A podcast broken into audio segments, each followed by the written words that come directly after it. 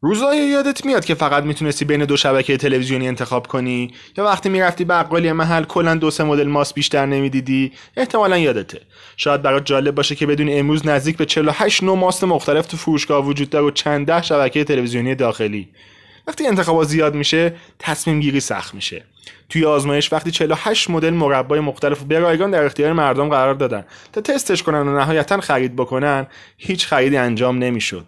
اما وقتی تعداد انتخابات به شش مدل مربای مختلف کاهش یافت، آمار فروش دو برابر شد، چون انتخابات ساده تر شده بود.